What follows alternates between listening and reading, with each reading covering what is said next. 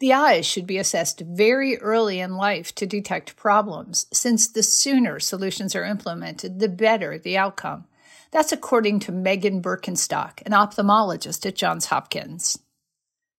A lot of it starts at home. Sometimes children will sit closer to the television, or the parent will say, "Oh, can you pick up your book bag?" And the child will look around or fumble for it or drop things because their depth perception is off. And that's the first signal to come in. The pediatric ophthalmologist will assess their vision. And there's really clever ways for children to be able to know what they see. Even for babies, we can tell what their vision is. They're called teller cards, and children are attracted by more interesting shapes.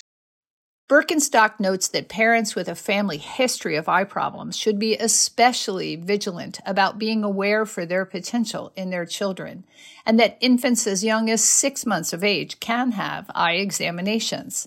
At Johns Hopkins, I'm Elizabeth Tracy.